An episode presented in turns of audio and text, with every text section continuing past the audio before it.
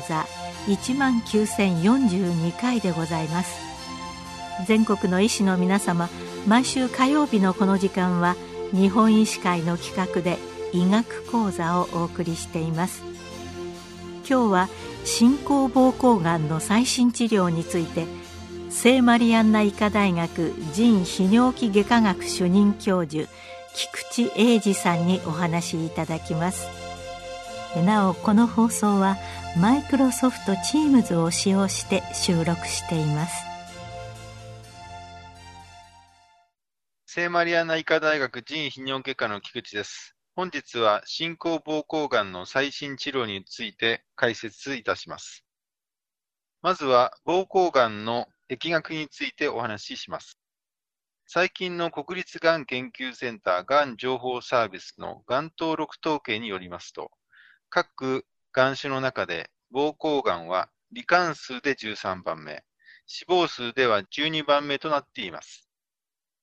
膀胱がん罹患数の男女比は約3対1で、60歳頃から増え始め、罹患数のピークは75歳から79歳です。喫煙は膀胱がんの最大のリスク因子であり、膀胱がんの約半数は喫煙が原因と推定されています。膀胱がんの発見の契機となる主な症状は血尿です。肉眼的にはっきりわかる血尿と、検診などで指摘される鮮血陽性があります。また、頻尿、排尿時痛、残尿感等の膀胱刺激症状が生じる場合もあります。膀胱がんは、がんの広がりにより大きく3つのタイプに分けることができます。膀胱がんが膀胱粘膜、あるいは膀胱粘膜下層にとどまる筋層非侵入性膀胱がん。膀胱筋層、あるいは膀胱周囲の脂肪にがんが浸潤して広がる筋層浸潤性膀胱がん。そして転移を有する転移性膀胱がんです。本日は筋層浸潤性膀胱がんと転移性膀胱がんを総称した進行性膀胱がんに対する最新治療に触れたいと思います。最初は、筋層浸潤性膀胱がんの治療です。転移のない筋層浸潤性膀胱がんの標準治療は、膀胱全摘除術です。男性の場合は、膀胱、前立腺、性能、尿管の一部の摘除、および骨盤内のリンパ節摘出が標準術式です。尿道再発のリスクが高い場合には、尿道全摘除術も同時に施行します。女性の場合は、膀胱、子宮、膣壁、尿管の一部、尿道を摘出し、骨盤内のリンパ節摘出を行うのが標準術式とされています。手術方法は、回復手術と、お腹に小さな穴を数箇所開けて、カメラや器具を挿入して切除する腹腔強化手術があります。最近ではロボット支援による腹腔強化手術も行われています。膀胱を摘出したときは、尿を溜めておく場所、あるいは尿の出口が必要となります。そのための再建手術を尿路変更術と言います。主な方法は3通りあります。1つ目は、会腸導管増設術で、小腸の一部を切除して、尿を導く会腸導管を作り、尿の出口であるストーマを皮膚に出す方法です。二つ目は尿管皮膚炉増設術で、尿管を切断して、直接皮膚に尿管を縫い付け、尿の出口を作る方法です。三つ目は、自排尿型心膀胱増設術で、小腸や大腸を使って尿を溜めるための心膀胱を作り、左右の尿管と尿道につなぐ方法です。さて、膀胱全摘術を行えば、すべての筋層浸潤性膀胱がんは再発しないかというとそうではなく、約半数以上で、術後に再発が認められます。そこで、治療成績向上を目指し、手術前後の手術期に薬物で補助療法を行い、予後の改善を期待する試みがなされています。2003年にメトトリキサート、ビンブラスチン、ドキソルビシン、シスプラチンの4剤を併用したエンバックというレジメンを膀胱全摘の前に施行することで、有意な生存期間の延長が得られることが海外で発表されました。その後に膀胱全摘術の後に抗がん剤を用いた化学療法を施行することでも生存期間が延長する傾向が示されましたが、筋層真珠性膀胱がんに対する標準治療は、術前にシスプラチンを含む化学療法を行い、膀胱全摘を施行することであると、本法のガイドライン上は明示されております。さらに本年3月より、免疫チェックポイント阻害薬の一つであるニボルマブ、製品名オプチーボが膀胱がんにおける術後補助療法として承認されました。ここで免疫チェックポイント阻害薬について説明したいと思います。免疫チェックポイント阻害薬は人体の免疫細胞ががん細胞に対して攻撃する力を維持することを可能とした薬です。最初、免疫細胞はがん細胞を攻撃しますが、この状態はいつまでも続かず、がん細胞の反撃が開始されます。具体的には、がん細胞表面上にあるアンテナが、免疫細胞の表面上にあるアンテナに結合して、がん細胞を攻撃するなという命令、シグナルを送ります。すると免疫細胞にブレーキがかかり、がん細胞を排除できなくなります。結果的にがんが増殖し続けるわけです。このように免疫細胞、我々は T 細胞と呼んでいますが、にブレーキがかかる仕組みを免疫チェックポイントと言います。免疫チェックポイント阻害薬は、このブレーキを外すことで、再び免疫細胞が、がん細胞を排除できる状態に戻す役割を有しています。ニボルマブは、T 細胞の表面上にあるアンテナである PD1 と結合して、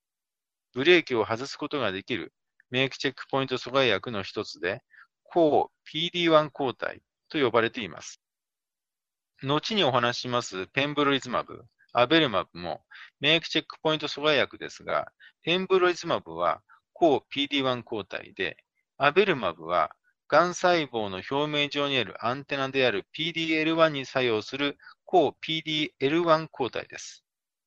免疫チェックポイント阻害薬は化学療法と比較して全般的に副作用の発現頻度は低いのですが、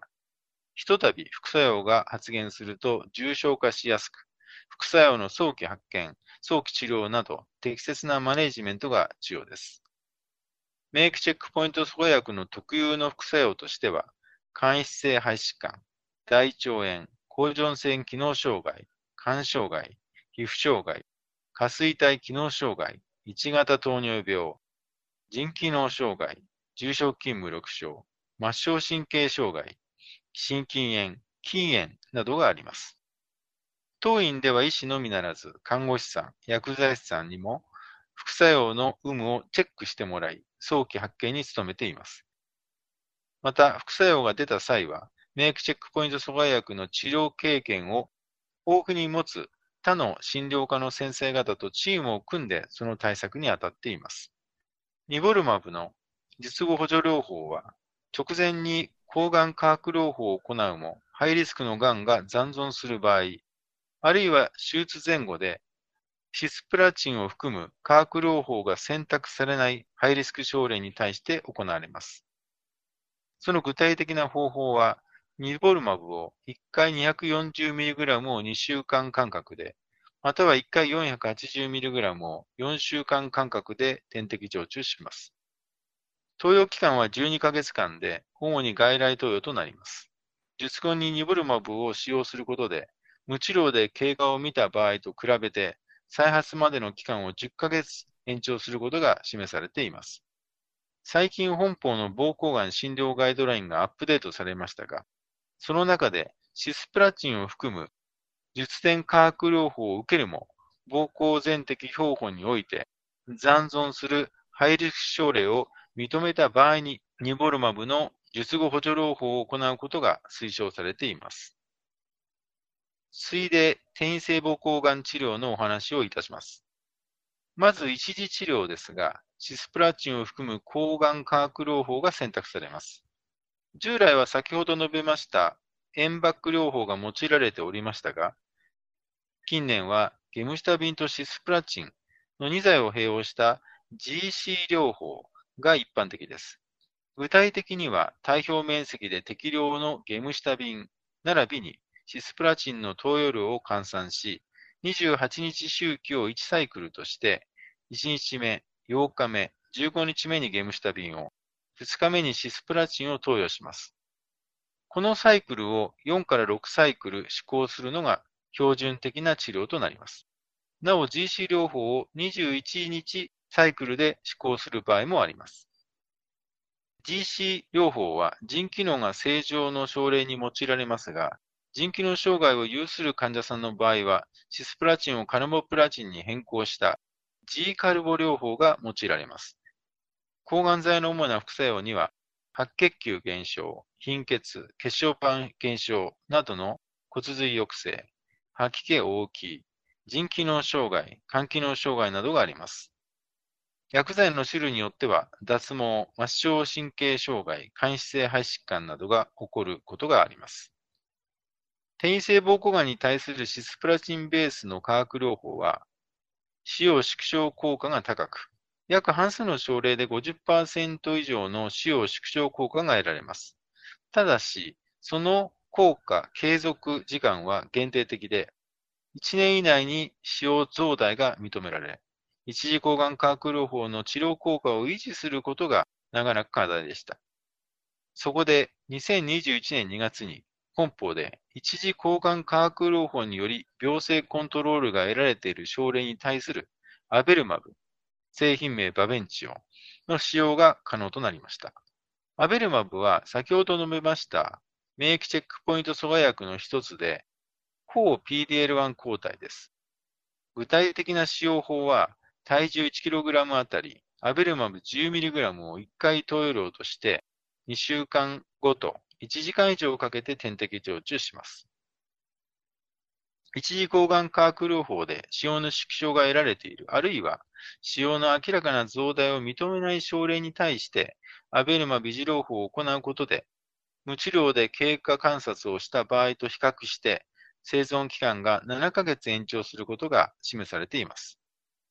2021年に本邦の膀胱がん診療ガイドラインにアベルマブ使用の記載が追記され、一次抗がん化学療法後の病性進行を認めない転移性膀胱がんに対して、アベルマブ維持療法を行うことが高く推奨されています。さて、一次抗がん化学療法に対して効果を認めず、増悪する症例の二次治療について触れたいと思います。二次治療は、免疫チェックポイント阻害薬の一つである抗 PD-1 抗体、ペンブロイズマブを用います。具体的には、ペンブロイズマブ1回 200mg を3週間間隔または1回 400mg を6週間間隔で30分間かけて点滴常駐します。臨床試験において、ペンブロリズマブ治療は、2治療として抗がん剤を用いた場合と比べ、優位に生存期間の延長が得られることが証明されています。本邦の膀胱がん診療ガイドラインでは、一次治療であるシスプラチンやカルボプラチンなどのプラチナ製剤を含む化学療法施行後に再発、または進行した転移性膀胱がんに対してペンブロリズマブを使用することが推奨されています。最後に三次治療として登場した新たな薬物治療であるエンホルツマブベトチン、製品名パドセブについて説明します。エンホルツマブベトチンは抗体薬物複合体の一つです。抗体薬物複合体とは、抗体、抗がん剤、連結管の3つの構造から成り立っています。がん細胞に強く発現している抗原に特異的な抗体部分が結合することで、抗体薬物複合体はがん細胞内に取り込まれます。がん細胞内のリソソーム等の代謝系において、抗体薬物複合体の連結管が切断されて、抗がん剤ががん細胞内で有利放出されます。この抗がん剤ががん細胞を内側から破壊することで抗がん効果を発揮します。エンホルスマペトチンでは、膀胱がん細胞に高発現しているネクチン4タンパクに特異的に結合する抗体、連結管、そして抗がん剤であるモノメチル、アウリスタチン E の3つの構造から成り立っています。エンホルスマペトチンはネクチン4タンパクに特異的に結合する抗体を介して膀胱がん細胞に結合し、膀胱がん細胞に取り込まれ、細胞内で連結管が切断されて、モノメチル、アウリスタチン E が有利し、このモノメチルアウルスタチン E が、がん細胞を内側から破壊します。エンホルスマンペトチンなどの抗体薬物複合体はいわば、がん細胞をターゲットとして効率よく抗がん剤を送達するユニークなシステムであると言えます。実際の治療ですが、エンホルスマンペトチンを体重 1kg あたり 1.25mg の1回投与量とします。そして28日周期を1サイクルとして、1日目、8日目、15日目にエンホルツマペトチンを投与します。臨床試験においてエンホルツマペトチンは3次治療として抗がん剤を用いた場合と比べ、優位に生存期間の延長が得られることが証明されています。最近アップデートされた膀胱がんの診療ガイドラインにおいて、シスプラチンやカルボプラチンなどのプラチナ製剤を含む化学療法及び PD1、PDL1 抗体薬による治療歴のある転移性膀胱がんに対してエンホルスマペトチンを使用することが推奨されています。エンホルスマペトチンの特有の副作用として、斑状の急進、水疱、発疹、かゆみなどの皮膚障害、血糖の上昇、そして手足の神経が障害される末梢神経障害があります。これらの副作用は、その早期診断、早期治療が重要で、適切な管理により重症化を防ぐことができます。それ以外に感染症、ドライアイ、味覚障害、胃腸障害、脱毛、肥料などがあります。本日は進行膀胱がんの最新治療として、免疫チェックポイント阻害薬であるアベルマブ、ニボルマブ、ペンブロイズマブ、そして抗体薬物複合体であるエンホルスマンベトチンについてお話ししました。これらの薬剤が登場したことで、転生膀胱がんの予後は飛躍的に向上しました。今なお、膀胱がんに対する新規治療の開発が進んでいます。進行性膀胱がんに対する新規治療の適用、効果、副作用管理の重要性をご理解いただければ幸いに存じます。進行膀胱がんの最新治療お話は聖マリアンナ医科大学腎泌尿器外科学主任教授菊池英二さんでした